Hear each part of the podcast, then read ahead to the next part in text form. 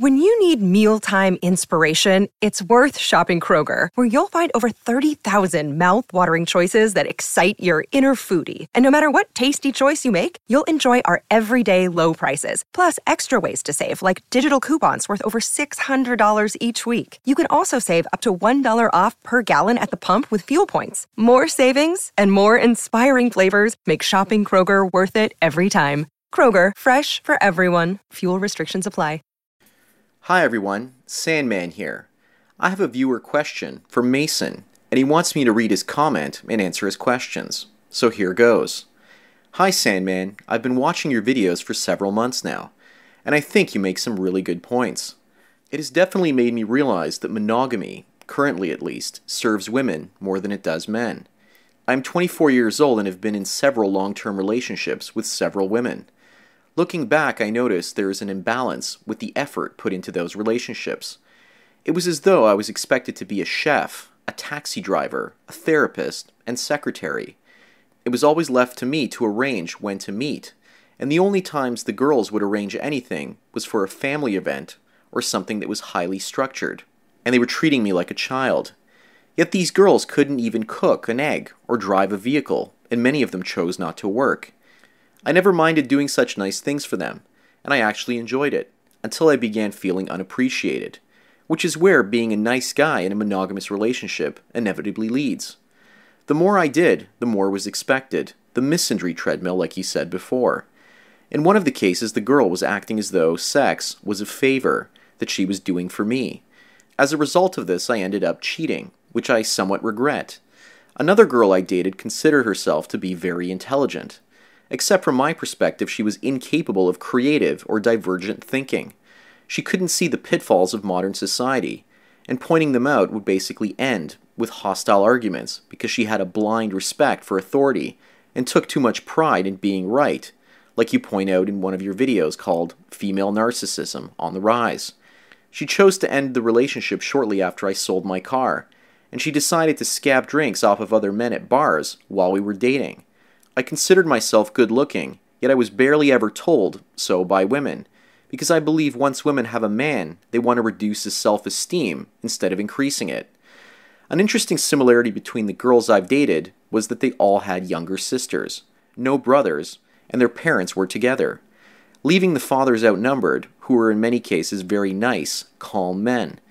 It became clear that although I believed these girls were good people, society has completely programmed almost all women and men for mutual codependent relationships that tip the scale in favor of the female economic and emotional interests.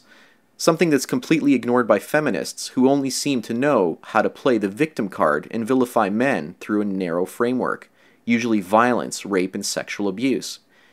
What I would like you to discuss are the following topics that I have become interested in recently due to your videos and my personal reflection. While feminists preach for economic equality, they have not taken into consideration hypergamy. And hypergamy still exists because women still want the best of both worlds. Females want a man with provider status and equal opportunity in the workplace, where more often than not they choose professions that offer little to no social utility outside the distorted dynamics of vanity, consumption, and hypergamy, i.e., the beauty therapists, fashion, and hairdressing. The fact that true economic equality cannot exist at all in a competitive monetary market system doesn't seem to be brought up, nor the fact that the current consumer economy cannot be sustained. Feminist ideology and hypergamy are arguably more compatible with the consumer economy, and thus feminism may be being used as a Trojan horse for geopolitical and economic interests, which may ultimately accelerate industrial collapse while taking away the rights of men who will fall further into economic slavery and be labeled misogynistic if they speak out. What do you think? Also, how do you deal with men that claim to be feminists? And say that the word feminism is synonymous with gender equality, when anyone with half a brain can see the inherent female bias in the word itself. These men seem to be very self righteous, and it's hard to tell if they're being genuine or just buying their own bullshit to appeal to women. Also, if you have time, women in general seem to vamp energy in being unnecessarily rude when rejecting men. Women generally don't approach or hit on men because it may destroy their own ego and ability to capitalize off men. Yet it appears to be a safer option if accepted as a social norm, and women are always complaining about gross, creepy guys, hitting on them when they are out. I think the social norm of men approaching women and women objectifying themselves as shelf items for this purpose should be balanced if equality is what women actually want. But it seems they prefer the luxury of sitting back and waiting to take their pick instead of risking rejection itself. Well, thanks for your questions and comments, Mason. I'll try to get through as many of them as possible, but like you said, there's quite a bit here. And you do hit many key points with regards to feminism. Feminists asking for true equality in the workforce are communists. Men in Western countries were too busy fighting communism overseas against other men that they didn't notice as communism poisoned the minds and hearts of women and children. The real threat, in my opinion, was not the Soviet Union, but instead the Trojan horse of feminist communism that was spreading into the hearts and minds of Western women. My family comes from a formerly communist country, and my father left the East for Canada because he saw how bad the insane ideas were that communism was promoting. The ideas that we're all equal was basically destroying Eastern Europe at that time. The society we live in today is all about socialism for women and capitalism for men. Men are more likely to feel the negative effects of the economy through job losses, the court system, and governments working against them. It's kind of like the same thing that's happening with the banking system. It's socialism for the wealthy bankers, but capitalism for companies that are not essential to the financial system. This is a social welfare state for women and the wealthy. As a result, males in the middle class are being left behind, and you can see this by looking at the retail picture. Walmart keeps growing because the poor people in society are becoming more numerous, while retailers like J.C. Penney and Sears are on the verge of bankruptcy. And I know many men that usually go to Sears to buy dress shirts for work, and they've all cut back because they are afraid of losing their jobs, or have basically lost them already. Most women are doing jobs that are not vital to the economy, and one day when the consumer economy falls apart, they will be the ones experiencing the majority of the job losses. And if the government has to cut back government jobs, then women will also bear the brunt of those job losses. And because women make up the majority of voters, politicians will do whatever they can to avoid that scenario from playing out because it means that they too will lose their jobs. So, my prediction is that if the economy gets worse, then the government will continue to give out more and more goodies to women.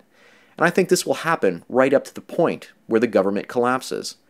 At that point, women may lose all of their entitlements and will have no choice but to rely on men instead of relying on a non existent government service system. But up until that happens, I predict that the government will take more and more from men and give it to women to stay in power. Another thing you bring up, Mason, is the idea that women control family get togethers. The women that were there in my life in the past really all seemed to enjoy planning family gatherings and social outings, but their male partners weren't allowed to set up social gatherings for some reason. This is an interesting observation that you have, because more often than not, if outings with family and friends, because more often than not, the outings with family and friends were usually not my choice. I too was told when and where those were going to happen. I would often be told that we were meeting up on such and such date, and there was no real way for me to get out of it. I didn't really know what was going on in many cases with regards to social dynamics because of the number of women. All of it seemed rather strange and like some kind of battle between women for pecking order and attention. That's typically what I saw. It was always about who cooked better, who was dressed better, or who had a cleaner home. Can you really blame me for trying to get away from this very petty behavior? Mason, you also talk about the idea that men go unappreciated in relationships, and that leads men to bail out on them. This sense of being unappreciated ultimately led me to the end of two long term relationships that I had. And in the end, I ended up feeling abused by these women because of it. Not physically or mentally abused in a traditional sense, but by not acknowledging the contributions of your partner, you were neglecting them, which is also a form of abuse. I needed to know that my contributions meant something and I always wanted to work with a partner in terms of a partnership, instead of them just ignoring me while I did most of the work. Mason, you also seem to mention that women seem to bring up the idea of the gross, creepy guy hitting on them. But if he was an attractive, creepy guy, then they would probably respond differently. What they are saying is they don't want guys to hit on them unless they're attractive. And when I was in high school, I would have girls tell me that I should be hitting on specific other girls because they would feel good about it and I would bring up their emotional state. and they would point to me the fat and unattractive women, because I'm sure if I hit on one of them and started dating them, then the attractive woman would tell those women that it was their idea, and the less attractive women would then owe them a favor. And I, of course, would also owe the attractive woman a favor as well. The attractive and popular girls would typically gain more social power by simply manipulating those people around them. What is a creepy guy, and why should he stop hitting on a woman? I feel that women see these unattractive, creepy guys as guys that are beneath them.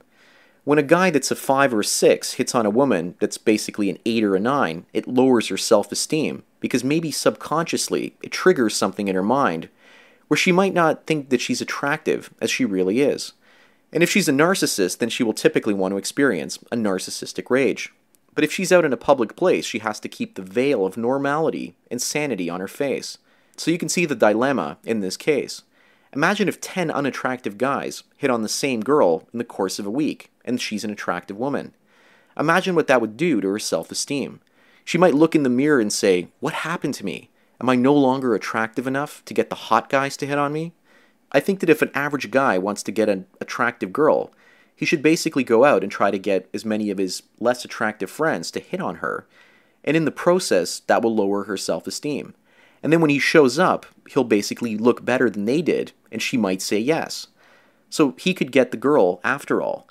Then again, it could all backfire in his face, and she might end up with one of his friends. But it would be an interesting social experiment nonetheless. Looking at relationships from the outside, I see them increasingly as social experiments and nothing else. Here's a question for everyone What hurts the female ego more? Getting hit on by an unattractive man, or if they themselves hit on an attractive man and he rejects them? I think that the more so called bad looking guys hit on a woman basically lower her self esteem and worth, and her ego value starts to drop. Anyways, many women want the best of both worlds. They want the social benefits provided to them by the state while still relying on a man to make money in the capitalist economy. But today we live in a hybrid state and not something that can be clearly defined as either capitalism or socialism. It's become socialism for women and capitalism for men. Men seem to function better under competition, and women seem to function better under cooperation, but only if they have men to vilify as a collective group or if they have men to blame through the use of state sanctioned feminism. Women tend to function poorly if they blame each other for their problems, and they can't seem to work together in that case. That's why MGTOW is going to end up working for us, because women will have no one else to blame for their failure except themselves. Well, that does it for today's video. Tomorrow I'll show another video from the Toronto Domestic Violence Symposium. Thanks again to Mason for his question and thank you everyone for taking your daily dose of red pills. So enjoy the rest of your day and cheers. Save big money on your outdoor project now at Menards. We have everything you need to keep your outdoor power equipment running smooth so you can keep that lawn in tip top shape or enjoy some time on your boat. Right now, all FVP, lawn and garden, and marine batteries are on sale through May 5th. Check out our entire selection of FVP batteries today and view our weekly flyer on menards.com for more great deals. Save